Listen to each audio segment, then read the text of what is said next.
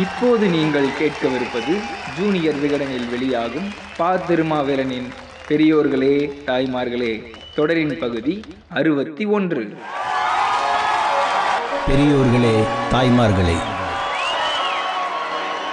மன்னடி செம்புதாஸ் திரு corner estate வீட்டின் நான்காவது மாடி மன்னடி பவளக்கார திரு ஏழாம் எண் வீட்டின் மாடி ராயபுரம் வெங்கடாச்சலம் நாயக்கர் திரு ராயபுரம் கல்லறை சாலை எனப்படும் சிமிட்ரி சாலையில் உள்ள ராபின்சன் பூங்கா தங்கசாலை தெருவில் இருநூத்தி எட்டு என்ற எண்ணுள்ள கட்டடம். இந்த ஐந்து இடங்கள்தான் திராவிட முன்னேற்றக் கழகம் கருக்கொள்ள காரணமாக இருந்த இடங்கள். சூரிய கட்சி சூழ்கொண்ட இடங்கள் இவை. காஞ்சிபுரத்தில் இருந்து அண்ணாவும் ஈரோட்டில் இருந்து ஈவேக்கி சம்பத்தும் திருவாரூரில் இருந்து கருணாநிதியும் பல்வேறு ஊர்களில் இருந்து சென்னைக்கு படிக்க வந்த இரா நெடுஞ்செழியனும் இரா செழியனும் கா அன்பழகனும் கே ஏ மதியழகனும் சென்னையில் கூடி ஓர் இயக்கம் காணவும் அந்த இயக்கத்தை எழுபது ஆண்டு காலம் தக்க வைத்துக் கொள்ளவும் காப்பரனாக அமைந்தவை இந்த ஐந்து இடங்கள்.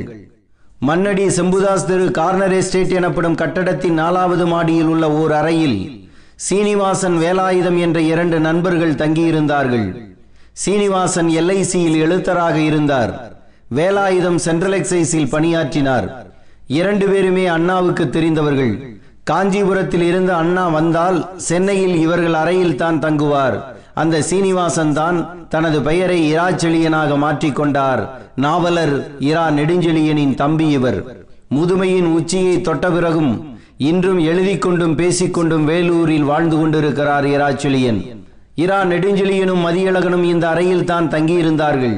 நடிகமணி டிவி நாராயணசாமி இங்கு வந்து தங்கியுள்ளார். திரையுலக கலைஞர்களை திமுக பக்கம் திருப்பியவர் இந்த நாராயணசாமி தான் எஸ் எஸ் ராஜேந்திரனும் சிவாஜி கணேசனும் இந்த நாலாவது மாடிக்கு அடிக்கடி வந்து செல்பவர்கள். ஓர் இரவில் ஒரு நாடகத்தை எழுதி அது சினிமாவாகவும் வந்த ஓர் இரவு காவியத்தை அண்ணா எழுதியதும் இந்த அறையில் வைத்துத்தான். பெரியாருடன் நேருக்கு நேராக மோத காரணமான ஆயிரத்தி தொள்ளாயிரத்தி நாற்பத்தி ஏழு ஆகஸ்ட் பதினைந்து துக்க நாள் அல்ல மகிழ்ச்சிக்குரிய நாள் என்ற அறிக்கையை அண்ணா எழுதியதும் இந்த அறையில்தான். மணியம்மையை பெரியார் திருமணம் செய்து கொள்ளப் போவதாக கிடைத்த தகவலால் விரக்தியடைந்த அண்ணாவை அரசியலை விட்டே ஒதுங்கி போய்விடலாம் என்று இருந்த அண்ணாவை புது இயக்கம் காண பலரும் புத்துயிர் ஊட்டியதும் இதே அறையில்தான்.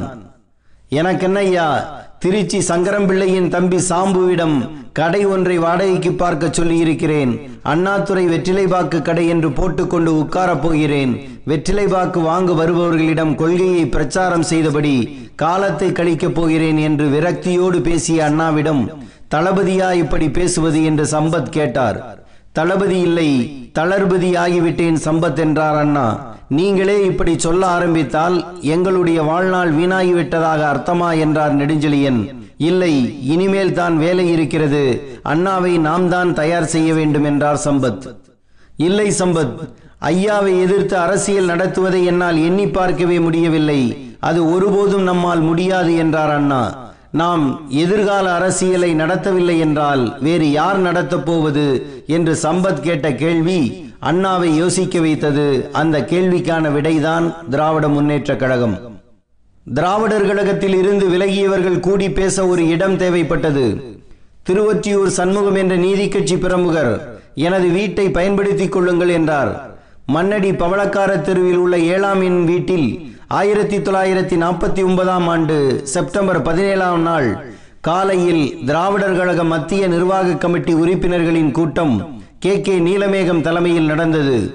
திராவிடர் கழகத்தை கைப்பற்றுவோம். பெரியாரை தலைவர் பதவியில் இருந்து நீக்குவோம் என்று பலரும் பல்வேறு ஆலோசனைகளை சொன்னார்கள். அனைத்தையும் நிராகரித்த அண்ணா நாம் பெரியார் தலைமை மீது வைத்திருந்த நம்பிக்கையை இழந்துவிட்டோம். அதற்காக லட்சியத்தை இழக்க முடியாது. புதிய இயக்கம் காண்போம். பழைய லேபிள் வேண்டாம் என்றார். திராவிட சோசலிஸ்ட் கழகம் திராவிட சமதர்ம கழகம் திராவிட சமுதாய கழகம் திராவிட தீவிரவாதிகள் கழகம் என்று எத்தனையோ பேரை எழுதி பார்த்தார்கள். திராவிடியன் பிரகிரசிவ் ஃபெடரேஷன் என்று ஆங்கிலத்தில் எழுதிய அண்ணா திராவிடர் முன்னேற்ற கழகம் என்று தமிழில் எழுதினார். புவியியல் அடிப்படையில் திராவிட என்ற நிலப்பரப்பு முழுமைக்கு முன்னேற்றம் காண நாம் பாடுபட வேண்டும் என்று மதியழகன் சொல்ல திராவிடியன் என்பது திராவிட என மாற்றப்பட்டு திராவிட முன்னேற்ற கழகம் என்று அடையாளப்படுத்தப்பட்டது. ஐயாவின் பிறந்த நாளில் பிறந்தது புதிய இயக்கம். மன்னடி பவளக்கார தெருவில் அண்ணாவின் தலைமையில் புறப்பட்ட தம்பிமார்கள் ராயபுரம் பாலத்தில் ஏறி இறங்கி வெங்கடாச்சலம் நாயக்கர் தெருவுக்கு வந்தார்கள். ராயபுரம் காவல் நிலையத்துக்கு பின்புறம் உள்ளது இந்த தெரு. அண்ணாவின் நண்பர் என் வி சம்பந்தம் வீடு இருக்கும் தெரு இது. நீதி கட்சி பிரமுகரான எம் கன்னியப்ப நாயக்கரின் பேரன்தான் இந்த சம்பந்தம். சர்பிடி தியாகராயரின் நண்பரான கன்னியப்ப நாயக்கர் தான் தமிழ் வித்யாவிருத்தி சங்கத்தை ராயபுரத்தில் உருவாக்கியவர்.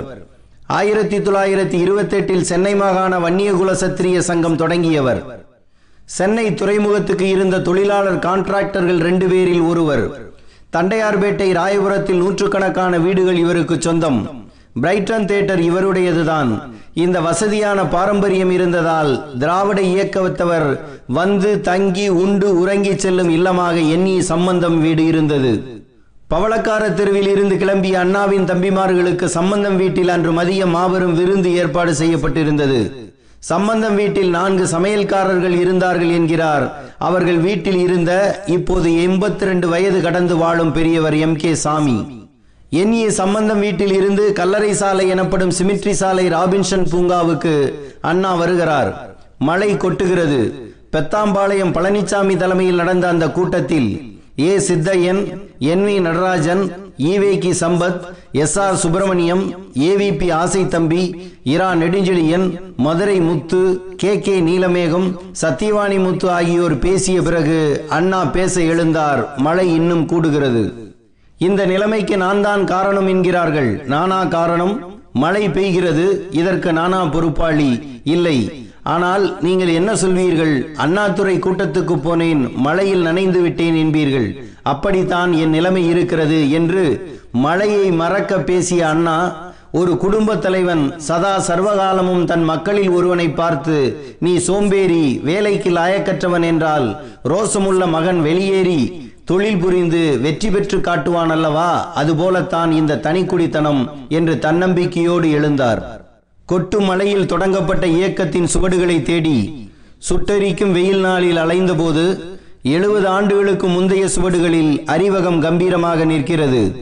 திருவொற்றியூர் சண்முகம் வீட்டில் சிறிது காலம் இருந்த திமுக அலுவலகம் அதன் பிறகு இருநூத்தி எட்டு தங்கசாலை வீதிக்கு மாறியது.